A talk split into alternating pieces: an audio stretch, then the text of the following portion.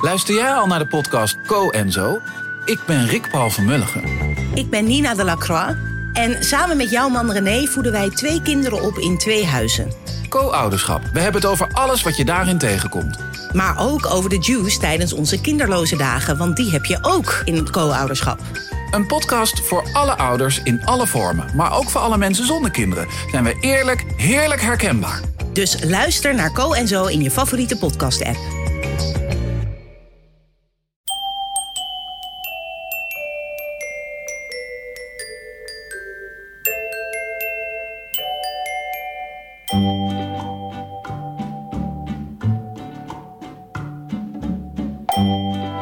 Welkom bij aflevering 260 van Echt Gebeurd, de podcast waarin waargebeurde verhalen worden verteld door de mensen die ze zelf hebben meegemaakt. Maar waarin ook af en toe iemand voorleest uit het dagboek dat hij of zij bijhield als puber. In deze aflevering het puberdagboek van Pelumi Adejumo.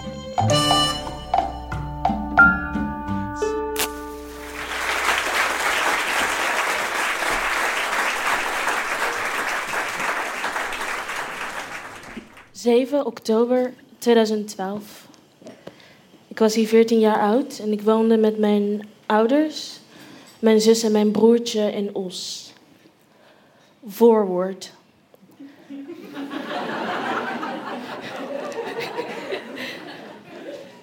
Met dank aan mijn nieuwe vriendin Miriam, die zelf ook een dagboek slash verhaalboek heeft, begin ik er ook een. Eerlijk gezegd wilde ik een blog maken, maar onze toetsenbord doet het niet. Skere tijden. Een goede vriendin van me, Nadia, had me ook al aangeraden een boek over mezelf te schrijven. Alleen, ik vond mijn leven niet interessant genoeg. Het zou dan echt een boek zijn over een zielig meisje dat gepest wordt, wie niemand mag, een meisje dat erg onzeker en ongelukkig is. Nu, thank God, ben ik dat meisje niet meer. Ik ben niet meer dat zielige meisje of die rare meid dat gepest wordt. Niet meer over die stomme wijf die niemand mag. Nee, dat ben ik niet. Ik ben nou eigenlijk best gelukkig. Maar onzeker, dat nog wel. Wie ben ik? Ik denk dat het niet uitmaakt hoe oud je bent. Het blijft een moeilijke vraag. Ik bedoel, wat moet je zeggen over jezelf? Wat moet je vinden? Ik weet dat ik Pelumi Magdalene Adenike Adejuma ben. Born in Naija, Nigeria, in Lagos, in Shasha. Ben op mijn vijfde verhuisd naar Nederland. Bijna zes. Maar ik denk eerlijk gezegd niet dat dat het antwoord op de vraag is. Ik bedoel, tuurlijk ben ik Pelumi. Hoezo natuurlijk? Als het niet aan God was, had ik net zo goed Labaja kunnen zijn. Wat wil je weten van me? Hoe ik ben, want dat hoort ook bij wie ik ben. Wat ik leuk vind en graag doe met mijn hele hart hoort daar ook bij. Dus wie ben ik? Eerlijk gezegd weet ik het zelf niet. Behalve dan dat ik Pelumi ben. Maar wie is Pelumi? Er zijn zoveel Pelumis. Wat maakt me anders dan de rest? Dat hoop ik achter te komen bij het schrijven van dit boekje. Hoop, dat heb ik. 7 oktober 2012, dezelfde dag. Feiten en meningen. Wie ik ben kun je verdelen in feiten en meningen. Want niet iedereen denkt hetzelfde over mij, toch? Ik kan wel iets vinden over mezelf, maar zien andere mensen dat ook in mij? Feiten, naam. Adeyemo. Leeftijd nu 14 jaar, 27 mei 1998. Woonplaats Os. Nationaliteit Nederlands. Afkomst Nigeria. Lengte 1,63 meter. Gewicht te dik. Tussen haakjes 60,02. Dat is dus een mening. Ik kan mezelf dik vinden, maar anderen mij weer normaal of dun. Dat ligt volgens mij aan hoe je jezelf bent. Het liefste zet ik mijn onzekerheid neer als een feit, maar veel mensen vinden juist dat ik zelfverzekerdheid uitstraal. Ik heb het gevoel dat ik ooit wel zelfverzekerd word, alleen ik vrees dat ik nog een lange weg te gaan heb. Iets vrezen is ook heel bang. Ik ben bang. 8 oktober 2012. 14 jaar, maandag. Waarvoor? Waarvoor ik bang ben? Daar komt geen beginnen aan, nor eind. Ik ben bang voor alles, van alles. Ik ben bang voor wat mensen vinden van me. Ik weet dat ik dat niet zou moeten zijn, maar het kan niet anders. Het komt denk ik ook omdat ik zelf niet eens zo goed weet wie ik ben. Ik ben bang voor de dood. Daar heeft iedereen wel eens in zijn leven angst voor. Daarom zoeken ze een geloof op, zodat God of Allah of Boeddha of weet ik veel wie hen gerust kan stellen over wat er gebeurt na de dood. Ik respecteer elk geloof, alleen ik ben het niet eens met wat er staat of geldt. Ook ben ik bang voor verandering, om niet geaccepteerd te worden. Het liefst zou ik alles aan mezelf willen veranderen, maar dat ben ik niet. Ik kan niet doen alsof ik iemand anders ben. Volgens mij ben ik het meest bang voor wie ik ben. En dat kan niet. Op school. Ik voel me kloten. Gisteren al een rotdag en vandaag dus ook. Gisteren, na al de moeite die ik had gedaan om toch in Utrecht te zijn, krijg ik te horen dat ik niet meer mee mag doen aan de voorstelling. Geen geld voor een bus- of treinkaartje. Ik had 30 cent moeten vragen. En ik ben zwart gereden. Boete. Ik voelde me zo klein, alleen en dom. Maar nee hoor. Niemand was daar om me te troosten. Ik moet het ook altijd zelf doen. Ik ben er altijd voor iedereen, zo lief voor mensen, maar ze moeten me niet. Ze vinden me niks. Ze hebben me alleen wel eens nodig. Maar daarna ben ik niks meer. Dan zit er ineens iemand anders naast hen. Dan zijn ze bezig. Niemand wil echt weten wat er is of hoe ik me voel. Het interesseert ze niks. Ze wil alleen doorvertellen of zeggen: Ja, ik weet wat het is. Nee, Pelumi, je staat er weer alleen voor. En dat doet pijn. Het doet pijn omdat ik denk dat er iets verkeerd met me is. Vorig jaar moesten ze me ook al niet omdat ik stink. Waarom doen mensen me altijd pijn? Waarom ik? Ik probeer ook maar zo normaal mogelijk te zijn. Nadia zegt dat het komt omdat ze jaloers zijn. Maar waarom? Waarvoor? Ik ben niks. Ik ben niemand. Waarom de fuck zou iemand jaloers op mij kunnen zijn?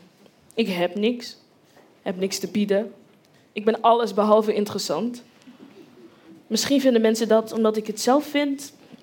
Want mama zegt altijd: You must love yourself before you can love others. Maar zelfs als ik van mezelf hou, houden mensen dan ook van mij? Zullen ze me dan eindelijk accepteren of worden ze juist jaloers, verwarrend? Ik ben verward. 9 oktober 2012. Dinsdag.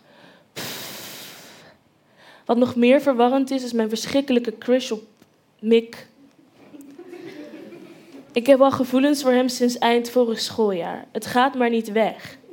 Ik snap echt niet wat ik zo leuk aan hem vind. Hij is gewoon zo leuk en gek en raar en vaag en doet musicals en is zo mysterieus.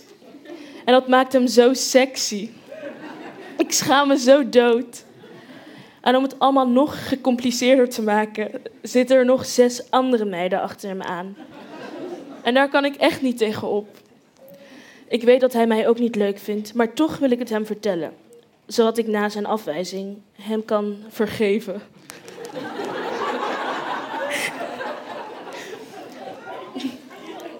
maar dat doe ik niet zonder toestemming van Nadia. Ik ben ook zo verward omdat Mick echt zo'n jongen is waarvan ik dacht nooit op te kunnen vallen. Ik dacht dat ik blanke jongens niet aantrekkelijk vond. Denkwerk. 9 oktober 2012, dinsdag. Vandaag had ik eens nagedacht over wat ik zou kunnen studeren in de toekomst. Daar ben ik niet echt ver mee gekomen. Wat mij interesseert is theater, filosofie, communicatie en biologie. Mama vindt het sowieso niet, nooit goed als ik iets met theater doe, maar ik heb ook geen zin om lang te studeren. Vandaag was ik bij Sue. Het was heel gezellig. Veel K-pop filmpjes gezien, ook filmpjes over filosofie en Illuminati. Ik heb Soes vriendje gezien via de webcam. Hij is oké, ze passen wel bij elkaar, maar hij is wel iets ouder, denk ik. Op school was ik echt boos op Tessa. Ze werkt echt op mijn zenuwen. Ik kan denk ik niet langer meer aardig tegen haar doen. Ze is ook zo vervelend. Soms kan ik echt gemeen zijn. Maar dat is iedereen wel eens, toch? 11 oktober 2012, donderdag, nablijven. Serieus, wat een kutwijf. Ik moet nablijven omdat ik van mijn stoel ben afgevallen. en omdat ik vorige week niet was komen opdagen. Dus ik ga maar een verhaal verzinnen over een populair meisje genaamd Simone, die, dat een vriendje, laat maar, mocht weg. 20 uur 20. Waarom doe ik dit? Is de vraag na afloop. De drang om het te doen is sterker dan mijn, mijn geweten. Sterker dan mijn beschermengel. Ik schreeuw om hulp. Als ik naar mijn ogen kijk, als ik klaar ben, zijn ze zo raar, zo anders, zo verward. Ik weet niet of het goed is, ook niet of het slecht is. Ik wil het niet doen. Ik heb hulp nodig. Ik schreeuw het uit elke keer, maar niemand hoort me. God stuurt niemand. Ik wil het niet, maar het moet. Iets in mij is sterker dan wie ik ben. Ik ben bang voor mezelf en mijn handen trillen nog steeds.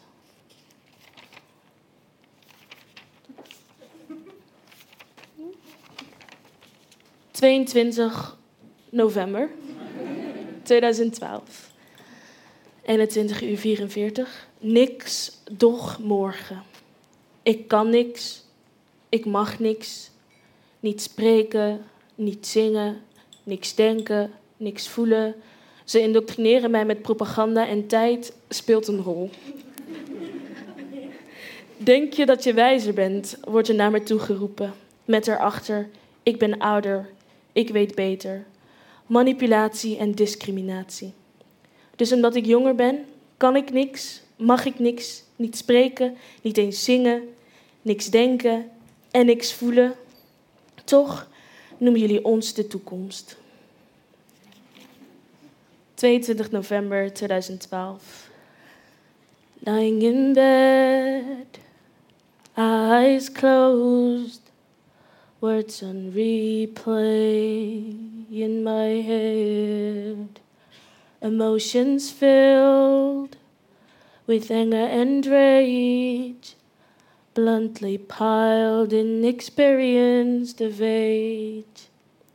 Tears are pressed against my veins. A trill of blood has escaped, holding the grip on my blanket tight. I'm withdrawing from a sleepless night, holding the grip on my blanket tight. I'm withdrawing from a sleepless night.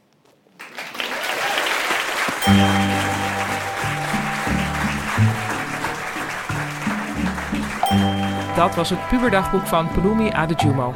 Palumi is sinds haar puberteit gelukkig blijven schrijven en studeert nu creative writing aan de Artes Hogeschool voor de Kunsten. Dus ja, onthoud die naam. Heb jij zelf nou ook een puberdagboek en durf je het aan om daaruit voor te lezen? In het najaar gaan wij weer één keer per maand een echt gebeurtmiddag organiseren in Comedy Club Toemler in Amsterdam. En we kunnen voor elke editie een dagboekvoorlezer gebruiken.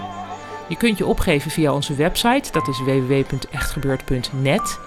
En de redactie van Echt Gebeurd bestaat uit Micha Wertheim, Roze van Toledo, Maarten Westerveen, Sanne Pols en mijzelf, Paulien Cornelissen.